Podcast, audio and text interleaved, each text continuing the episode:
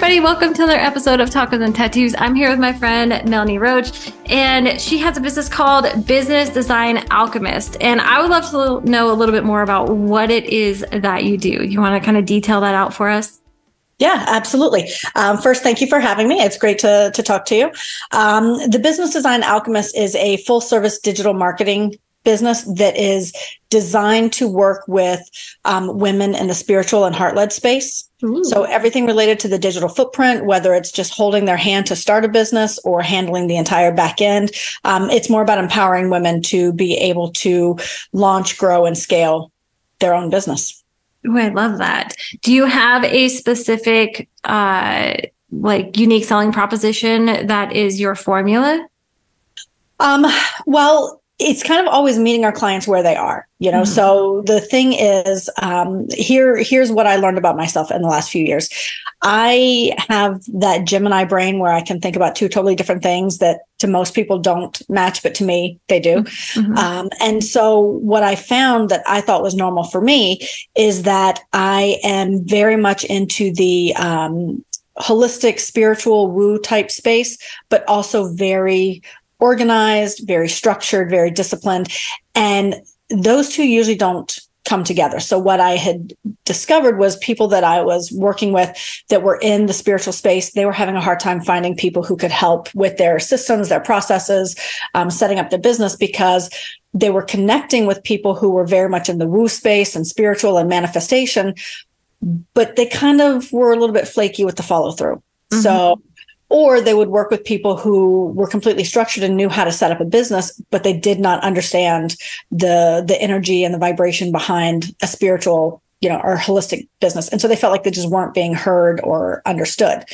What I realized is that Gemini brain comes in handy for me because I can walk both paths equally, and I can help manifestation coaches, fitness coaches, life coaches, wellness brands, day spas, things like that want that very high energy feel, but I can mm-hmm. also help them by structuring, organizing, and systemizing their business for them.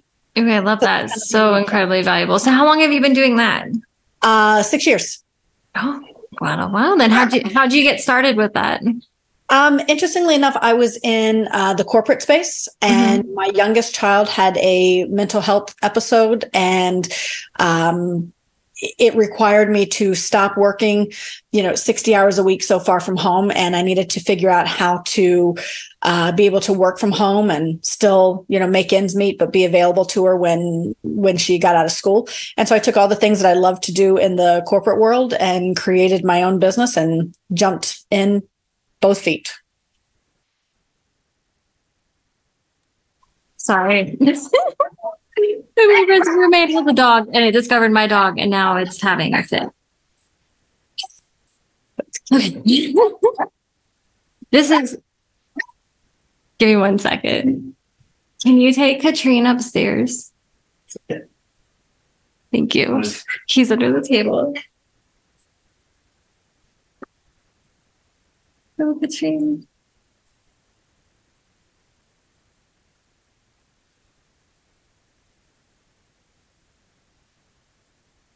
Okay, okay. My boyfriend's good at edit. He can edit. Thank goodness. Oh, all right. So, hey. I'm sorry. All right. So as someone that is building your own business, what do you see as far as it's one thing to have relationships with clients and be doing this bigger picture thing, but when it comes to relationships with friends and family and even romantic partners, it can be really difficult because a lot of people don't even understand what it is that we do, right? So it could feel really lonely. I remember when I first started building my online business, I was telling my mom all about these things that I was discovering and the personal development side of things that I was figuring out. And she was just like, what is that? She just didn't understand. And then I had a boyfriend at the time, and I was like, hey, look at all this stuff. And he was like, well, you can make money at that? What is that? So What advice do you have for, or what have you seen in your own journey that has made building relationships easier? I think one of the biggest things that I've learned is that it is unfair to you or to another person to try and make them responsible for filling all of your buckets. So if you're in a partnership or you're in a romantic relationship or a marriage, it is unfair to expect that person who fills your romantic bucket and your intimacy bucket to also be your best friend, your business strategist, your sounding board. It sounds nice, but it is really a lot to put on someone to be the entire reason for, you know, your happiness, your peace, your unhappiness. And I think, you know, the biggest thing is realizing that we need to have multiple people who fit each compartment of our life. You know, It's wonderful to have a boyfriend, girlfriend, husband, wife, who makes us feel loved and special and safe and secure. And that's great. But then we also need the friends who remind us that we're still just people. I'm still just Melanie, you know, and I love to dance and I love to go listen to music. But then I also need the person who has that entrepreneurial mindset who can sit and, you know, generate ideas with me or be my sounding board. And I call and say, hey, this is something that I'm thinking about doing. How does that sound? And because you are in the same type of space as me, you can say, I think that sounds great. That's definitely necessary. Or I really don't think that's going to land the way you think it is. But to expect our best friend from childhood or high school to give us that feedback, or our boyfriend, husband, wife to be able to give us good business advice, I just think is unfair, and it sets us up for failure in all those relationships. Mm-hmm. And being able to have almost like your team of people in your life that fill each of your needs separately and fully, I think that's the biggest key to developing the stronger relationships. Yeah, I really agree with that. I grew up, I think a lot of women grew up with this idea of like finding the one and only. And it's like, oh, we just had to find a partner to fill all of our needs. And then we just like forget all of our friends and throw everything into the relationship. And a lot of women make that mistake only to put so much pressure on him and expectations on him that it is setting up for failure. There's a book that my counselor recommended to me back when I started my healing journey. It was called Mating in Captivity by Esther Perel. Have you read that book before? I haven't. Yeah, it's all about that concept of like the reason passion gets like killed in a relationship is because we put so much on our partner, and one person possibly can't be all of those things. It really does take a village, but especially in the American culture, we really have like isolated ourselves. Like, look at what's happened with new mothers. Like, they just have this crazy burden on themselves, and where it used to they used to have a whole village to help them. Mm-hmm. And what are some signs that you've seen maybe in yourself or your friends of someone like struggling with that, with putting too much expectations on one person? Well, for one, you know, we saw a lot of marriages and relationships dissolve due to the pandemic, and people will just use the term, you know, our relationship was a casualty of the pandemic. And I really think that happened because when we stopped going to work and we stopped, you know, having lunch and chatting with our work friends, or we stopped going out for brunch and cocktails with our girlfriends, the person that we were living with became that everything. Yes. And that's just too much. You know, I mean, like imagine, and this may sound, you know, petty, but as women, these are the things that we do. You know, we take the person that we're in a relationship with, and we want to feel sexy and special and loved and protected. And then when we want to have that talk with them about, you know, how we're not feeling like we look good in our clothes, or, you know, we want someone to hold us accountable for our diet, or, you know, working out more, and you're frustrated because this client, you know, is treating you this way. And, you know, we know that our partners, they want to come in and fix things. So as soon as they say, well, then you should drop that client and get a new one, we get defensive and we're like, well, no, we can't do that. That doesn't make sense. Or as soon as they say, hey, I thought you wanted to go to the gym more, all of a sudden, this person who's supposed to love us and make us feel beautiful and protected, we're like, oh, so now you think I'm fat. No, you put this expectation on this person. You told them you wanted this, but then you didn't really want it. And I think trying to, you know, have that one person wear all those hats, that's just not successful, because we can't change the hat that we're wearing when we talk to them. Yeah. If you and I held each other accountable for diet and exercise, and I say, I'm going out for margaritas tonight, and as my friend, you say, did you go to the gym today before you did that? I'd be like, oh, you know what, Keely, you're right. I'm going to hit the gym and then I'll go. That'll make me feel better. But if my boyfriend or my husband said that to me, oh my gosh, it's the end of the world, and now it's a big fight, because I expected him to be able to fill the role of my friend and my partner. And it just doesn't work. Yeah. Yeah, it's true. If you think about how that feels, like I always go in to put myself in the situation. And then, if my girlfriend was like, bitch, you said you were going to do this and now you're not doing it, I'd be like, thanks for calling me out, Bessie, Mm-hmm. But if your boyfriend says it, you're like, how dare you tell me I'm imperfect? Exactly. Because they hold a more intimate space with us.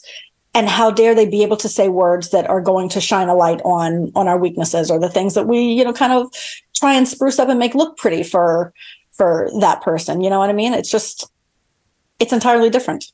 Yeah. And I know so many people women that have come down to, I guess I could probably name like almost a dozen people I've met that had come to Mexico from Canada or the US or even like Germany and Poland. I mean, people from all over the world that broke up with their partner or husband during the pandemic.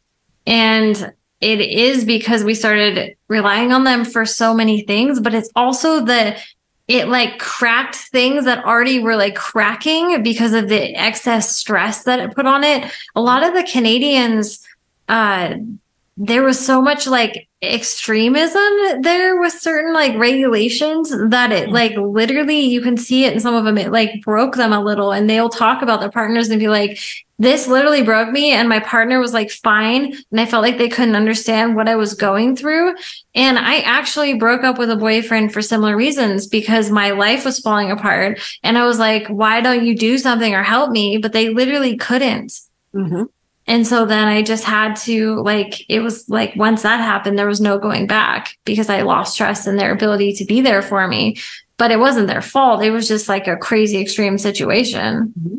Yeah. And I think a lot of people came to that realization. And so what I've seen post pandemic has been really interesting, because, I got divorced and moved 1,000 miles away, after the pandemic.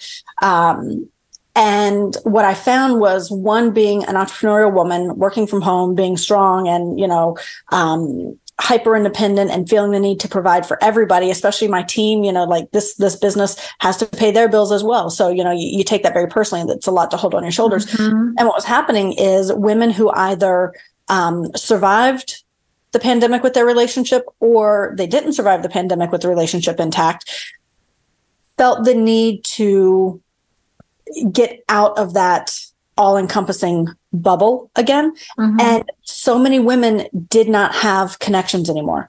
They didn't have these close friendships, whether they had moved or they got divorced, and friendships are not the same after you have a breakup, things like that.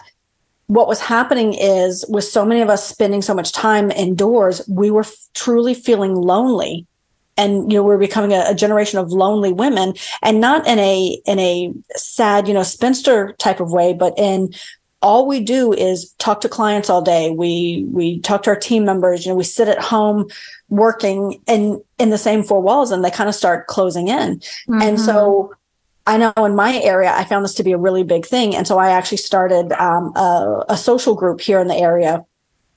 And there are 650 women in this group now, the whole purpose is to create relationships and friendships to enjoy life with. You want to go listen to live music? Fine. There are 10 people at a moment's notice that will, show up there tonight. You want to learn how to go, paddle boarding or kayaking? There's a whole group of women that'll make a weekend out of it, kind of thing. Mm-hmm. We're all craving that connection. And that's what was really lost. And when we own our own businesses, think about it. You can eat, sleep, and breathe your business all day long, right? Mm-hmm. But you start to lose yourself there too. Yeah.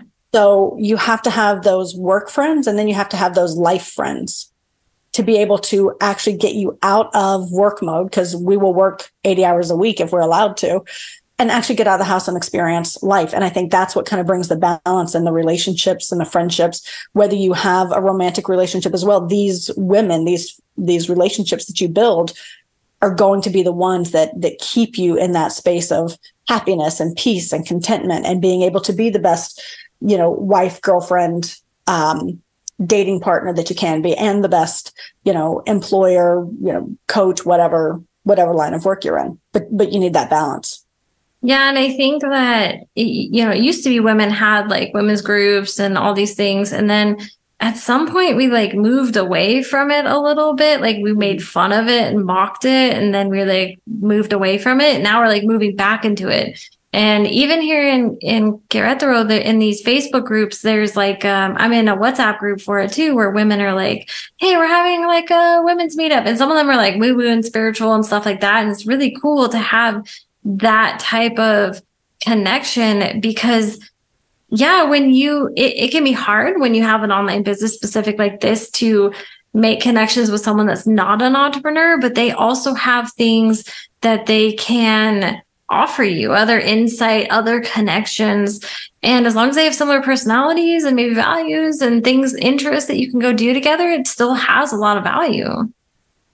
Absolutely. And you know what? I think you raise a good point that we used to have those groups and then we started making fun of them.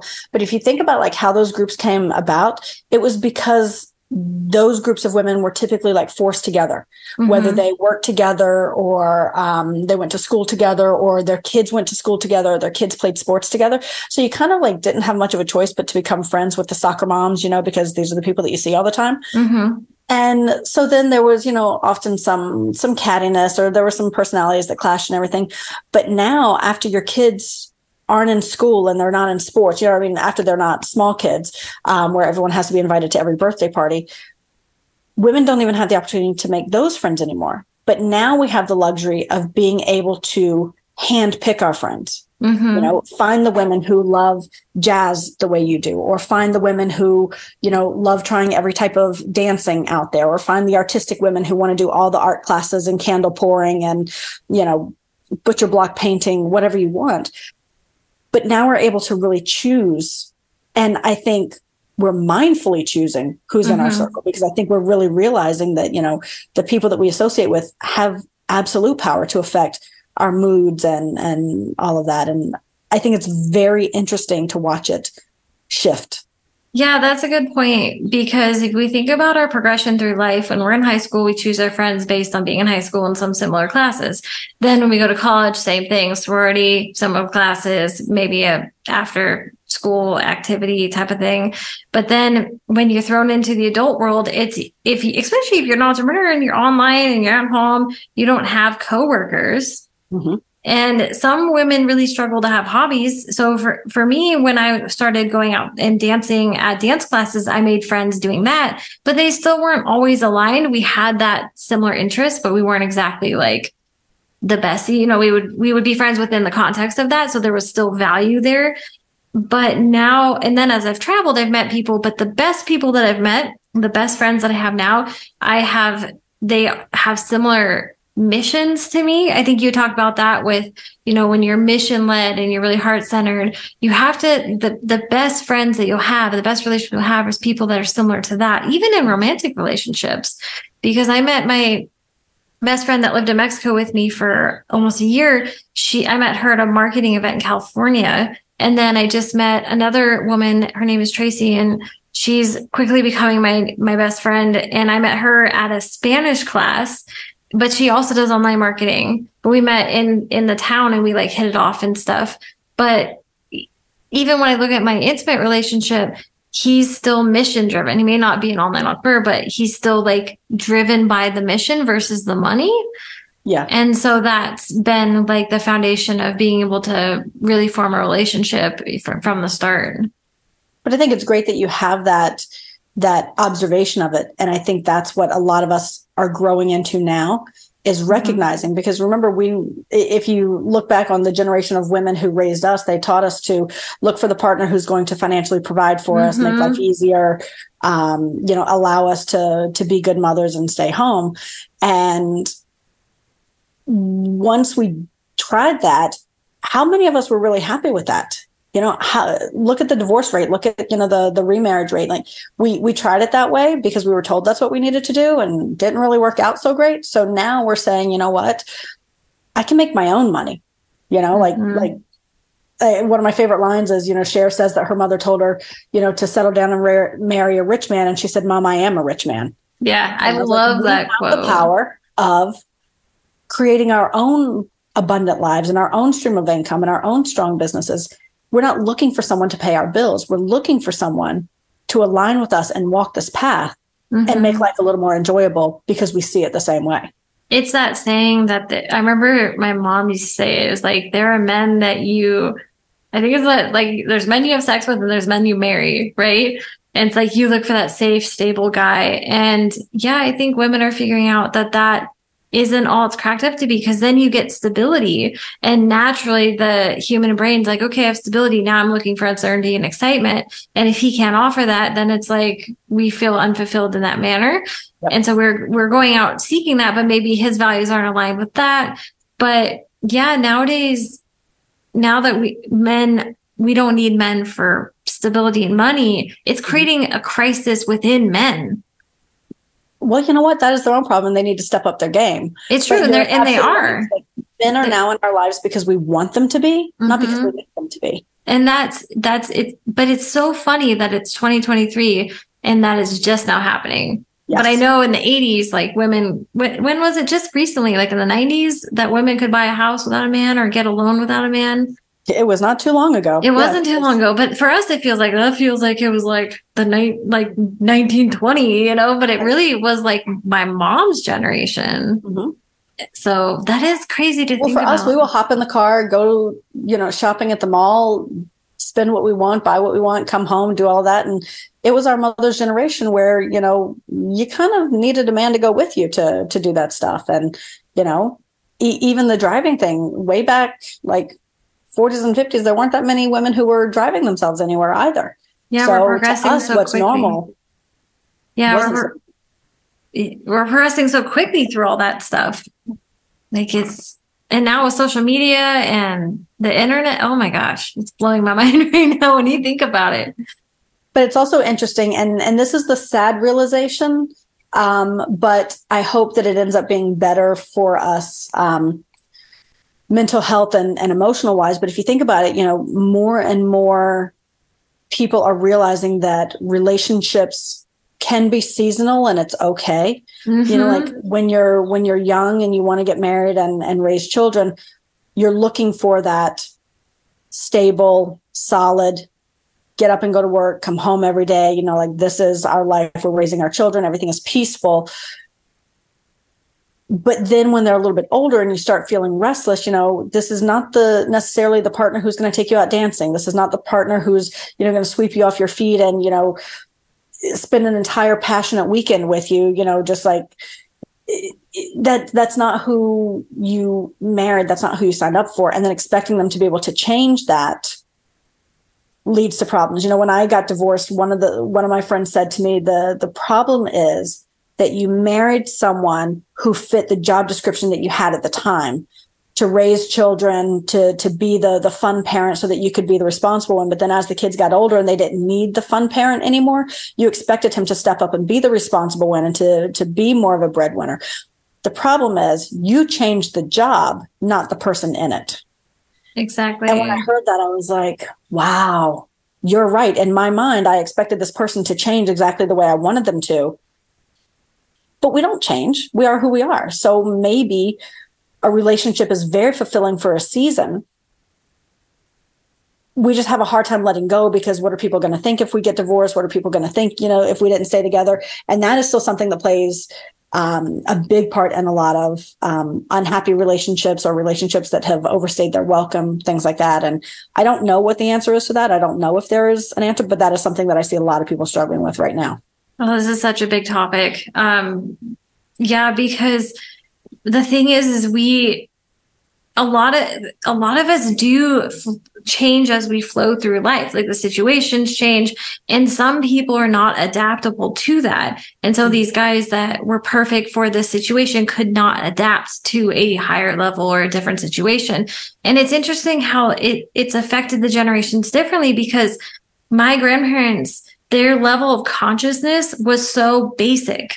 Like, they were the American dream, like got married young, had stable jobs, bought a house, it was paid for, went on the family RV vacation with the 2 kids. Like, and every time I tried to have a conversation with my grandma about level, you know, things of higher consciousness, she could not grasp it. Like, her ability was just, it was so simple. And my mom struggles to grasp higher levels of consciousness thinking, really to understand psychology based ideas. It's a struggle for her. And now as the generations have progressed, and even people, and was it the Gen Z, which is the one before the millennials, right? Because Gen X is the young ones. Yeah. Even they're starting to grasp onto it. And it's, once you get to a higher level of consciousness, you can't date someone that is lower than you. Right. And so when you have partnerships, now we're expanding so quickly as people. When we have partnerships and one person is expanding their consciousness and their awareness and their other partner is not, it's going to break apart. Like, there's no way to keep it together. Alive. Yeah. And before, and now with the internet and TikTok and all this information coming at you, you can expand so quickly with that knowledge, where before it was so much slower. And so people would stay together quick, more often than not. But I also read an article from Jennifer Anderson in one of the magazines, whatever. And she talked about, she was married like 2 or 3 times. And she said something that I'd never really heard, a concept no one had ever talked about before. And it was that idea of relationships serve a purpose at the time. And it's okay if they don't work out forever, because we've been conditioned to believe that permanence is success. Mm-hmm. Like, having a marriage for 50 years is success. We idealize that, but is it really success? Were they really happy? Was it really something that was fulfilling and purposeful? Or were they just doing it out of obligation, like you said?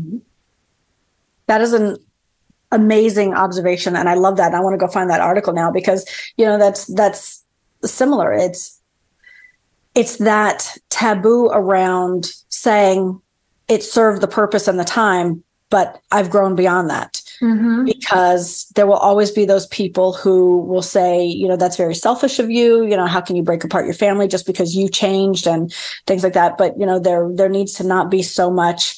One, we know there needs to not be so much judgment. We're never going to be able to change that, but we need to be able to have those conversations, even with ourselves, with that, you know. And, you know, while we're sitting here talking about how it's a crisis for men and everything, and how we as hyper independent women, you know, we want a certain thing. And if the partner can't grow with us and all that, that's one thing. But, you know, if you stop and think about it from the reverse side too, think about, you know, like I have a brother who was with a woman that he knew would be a wonderful doting mom. She wanted to stay at home and everything, wanted to be the stay at home mom. And he was like, that's great.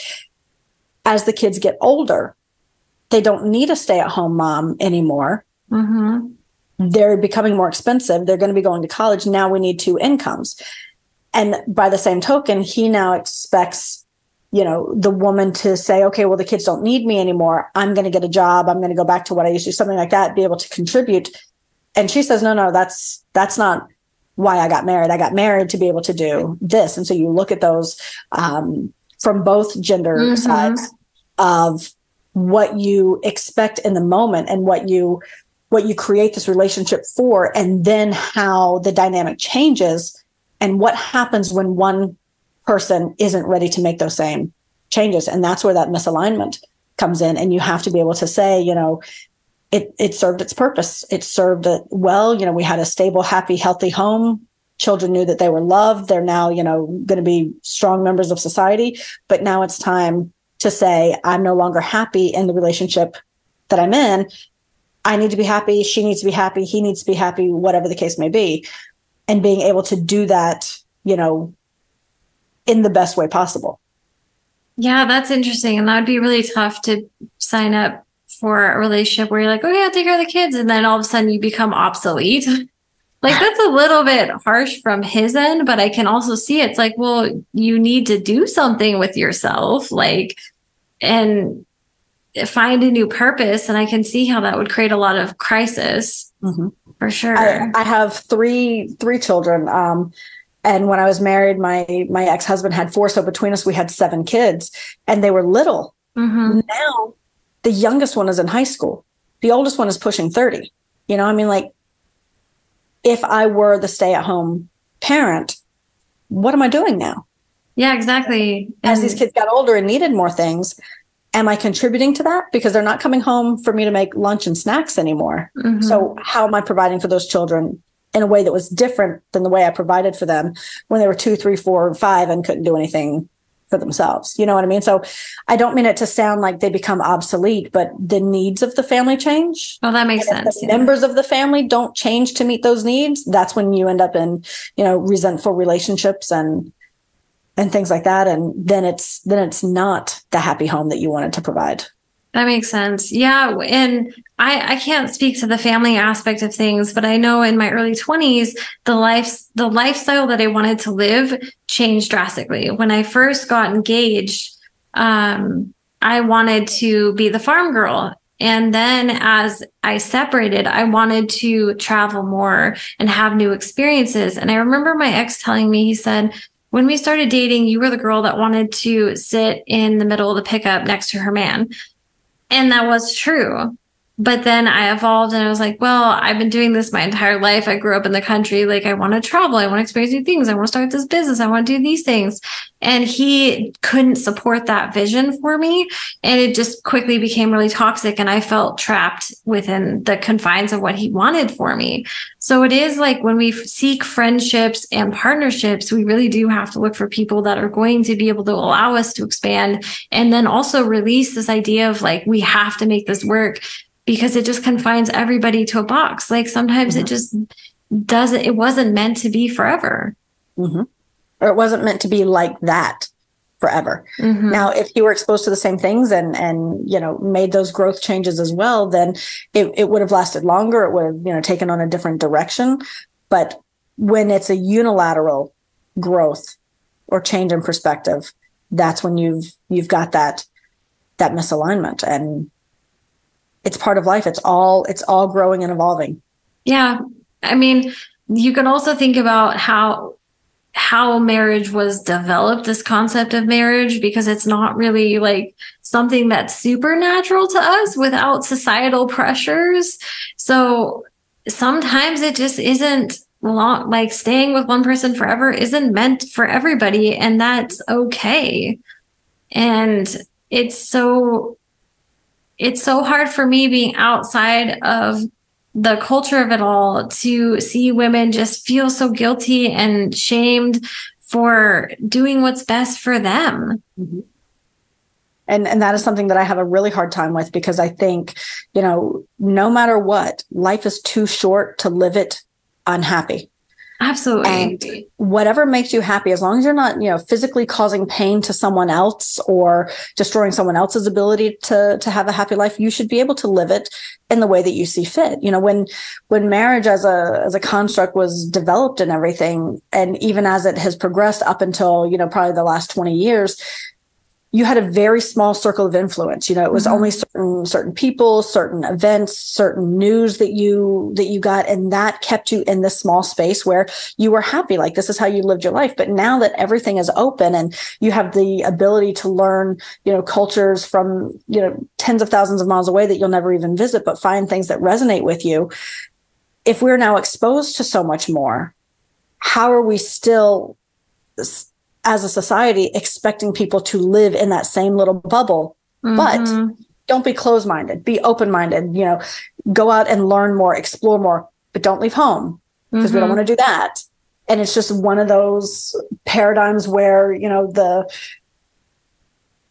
what we're saying we want people to experience is not really what we want people to experience, because then we're afraid that it's changing everything else. And I think it's that imbalance that is really, really hard. You know, I mean, you hear women say all the time, you know, be thin, but not too thin, you know, be curvy, but not too sexy, you know, be smart, but not too smart, make money, but not more money, be driven, but not overdriven. Like, where is this hard stop that we say, okay, we want you to learn so much, but this is your limit, because if you go outside of that, then you're going to start breaking down all of these societal norms that we've got in place that keep us operating this way. It doesn't work that way. You can't have both.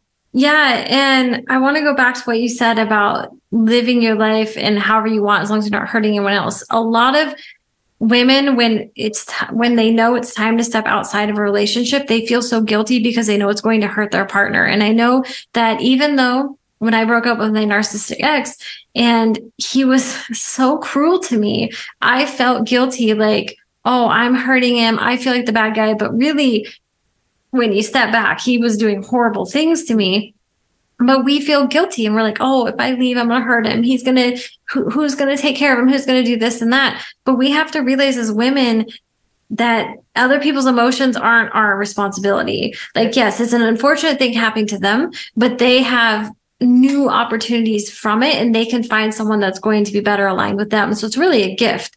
And to this idea of, don't, you know, other people's projections of don't be too thin, don't be too curvy. Like, the way to free ourselves from that is to stop caring about what other people think of us. And that's really scary because we have this herd mentality and we want to fit in and we want to be socially accepted and all these things.